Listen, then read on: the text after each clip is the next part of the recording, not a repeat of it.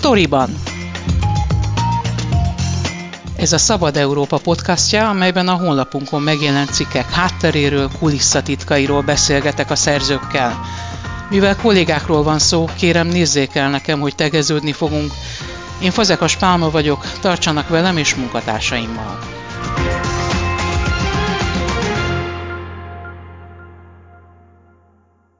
Sztoriban vendége Videman Tamás a Szabad Európa gazdasági újságírója, aki arról írt legutóbbi cikkében, hogy reális forgatókönyv lehet-e az üzemanyag hiány az európai kontinensen. Arról kérdeznélek először, hogy vajon csak az ukrajnai háború tehet arról, hogy üzemanyag problémák lehetnek, elszálltak az árak, és vannak országok, ahol már korlátozták is azt, hogy egy autós hány liter dízelolajat vagy benzint tankolhat a kocsiába egyszerre. 2020 tavaszán, amikor Európát is elérte a koronavírus járvány, akkor ugye azt láttuk, hogy kormányok, különböző hatóságok korlátozó intézkedéseket vezettek be, amelynek az lett a következménye, nagyon sokan otthon maradtak, otthonról dolgoztak, kevesebbet mozogtak az emberek, nem volt olyan év, volt olyan nyár, amikor nem is eljártunk nyaralni, az történt, hogy egyszerűen beszakadt az olajfogyasztás, sokkal kevesebb gázolaj és benzin fogyott. Emiatt volt az, ha visszaemlékezünk, hogy milyen olcsó volt a benzin, hiszem ilyen 300 valány forintra lement az ára. A koronavírus járvány alatt nagyon sok finomító bezárt, ugyanis ez egy nagyon drága ipar, tehát hogyha nem megy, akkor nagyon sok pénzt emészt föl, tehát olcsóbb bezárni. Itt még egy dolgot meg kell említeni, Európa. Európa esetében egyre szigorúbb környezetvédelmi szabályok vannak, és ezeknek meg kell felelni. Ezért ásványolaj finomítóknak is egyre szigorúbb szén-dioxid kibocsátási értéket kell hozniuk.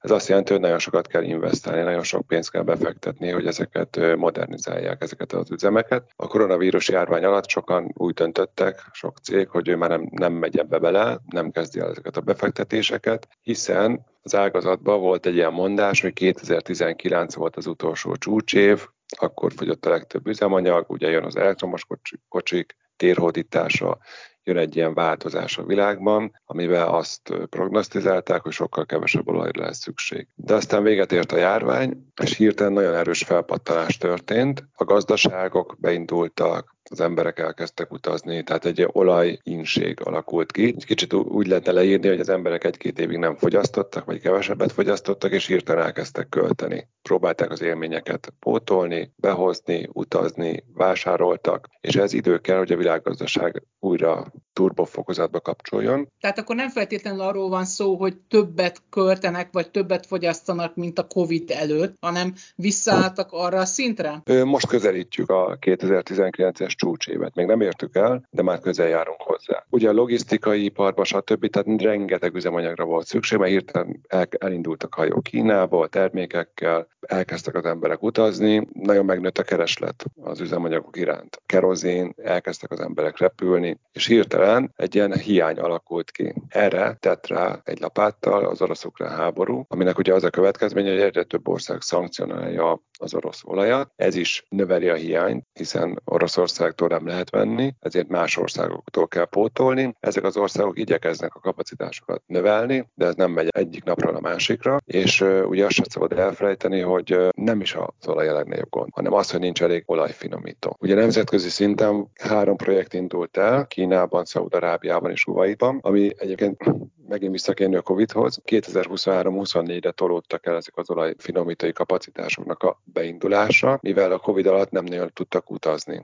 És az emberek, és igazából ez egy ilyen nagyon speciális nemzetközi csapatok építik, és tartják karban ezeket a finomítókat. Tehát ez nem úgy van, hogy helyi munkások csinálják, hanem erre specializált cégek vannak, akik lényegben járják a világot. Amiatt nem tudtak elkészülni időbe, tehát ez csak jövőre, illetve két év múlva fognak elkészülni ezek a kapacitások. Tehát a szűk keresztmetszet egyébként érdekes módon nem is az alapanyag, az is, hanem az olajfinomító. Nem tudnak elég üzemanyagot készíteni. Jöjjünk ide Európába, nézzük meg, mi van itt a szűkebb régiónkban. Ugye itt a régióban van három nagy olajfinomító, az egyik Szászalombattán van, a MOL-nak a finomítója, szintén a MOL tulajdonában van a Pozsonyi, a szlovák finomító, és az ÖMV-nek van Svehát mellett egy finomítója. Mi történt? Ezek közül lényegében egyetlen egy olajfinomító működik teljes kapacitáson, pontosan működött, ez volt a százhalombattai. A sveháti másfél ezelőtt karbantartáson esett át, és nem tudták újraindítani a termelést, mert történt egy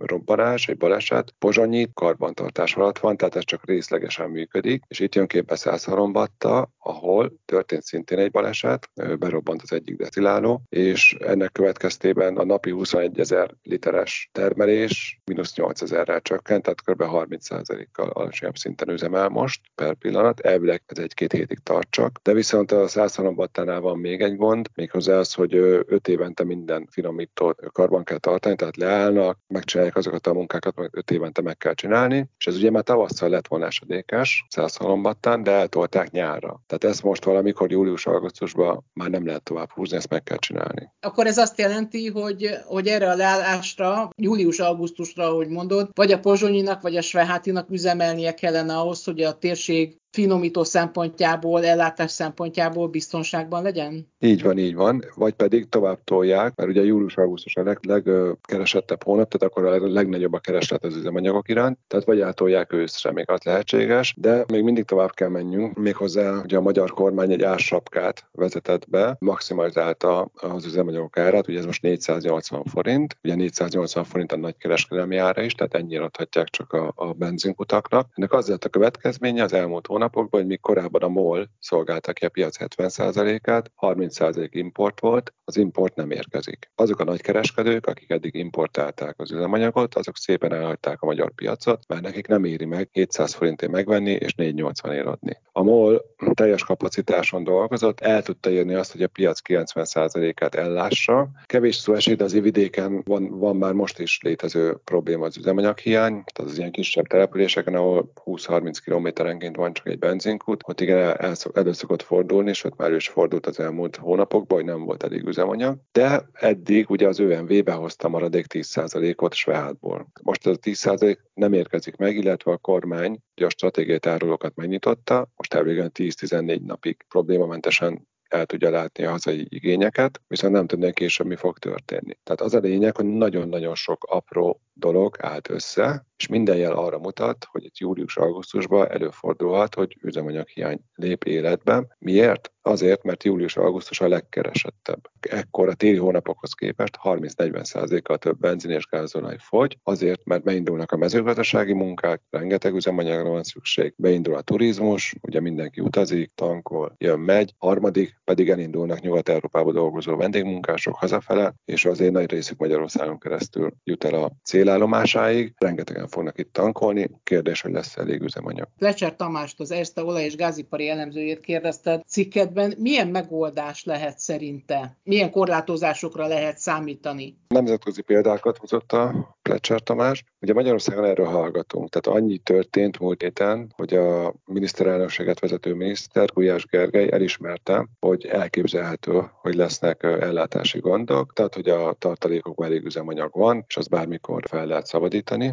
Külföldön viszont ez már téma, Németországban és Nagy-Britanniában is egyre többet kezdnek róla. Németországban azt fontolgatják, hogy a autópályákon sebességkorlátozást vezetnek be, a másik az pedig az, hogy kvótákat, tehát ilyen jegyeket osztanak ki, tehát hogy a nap havi 30 kötőjel 50 litert lehet tankolni egy autó tulajdonosnak, ez már durvább eset. Ez akkor, ez akkor, akkor lehet reális forgatókönyv, hogy tényleg nagy gond van. A másik az pedig, ugye ezt már javasolt a Nemzetközi Energiaügynökség vezetője is, hogy próbálják a tömegközlekedés felé terelni az embereket, illetve legyenek ilyen autómentes napok, például vasárnap ne lehessen autóba ülni, vagy pedig, amit Németországban már bevezettek, hogy 9 euróért lehet havi bérletet venni, és azzal az összes tömegközlekedési eszközön az országban az összes városi, országos buszra, vonatra, villamosra érvényes legyen. Arról írsz a cikketben, hogy Európa sokkal kitettebb a benzin, a dízel, a kerozin hiánynak, mint a világ többi része,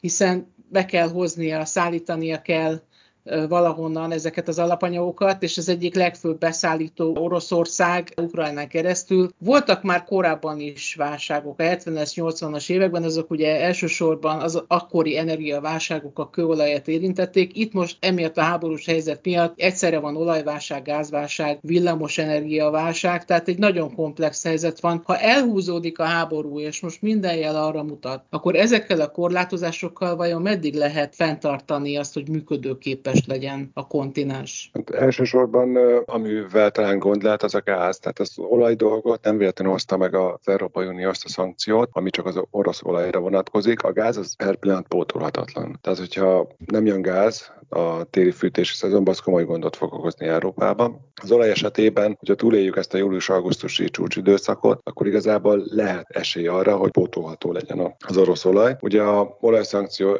esetében sem vonatkozik minden országra, hogy nem vehet orosz olajat, ugye Magyarország is, meg Csehország, Szlovákia, mindazok az országok, aminek nincs kikötője, tehát nem tud a tengeri útvonalon tempótlást beszerezni, azok még felmentést kaptak évekre. Tehát az olaj esetében nem gondolom azt, hogy gáz lenne, az biztos, hogy nem lesz olcsó, de valószínűleg lesz olaj. A gáz, a gáz egy nagyon kulcskérdés, arra per pillanat senki nem tudja a választ, de az nem is része az uniós szankciónak.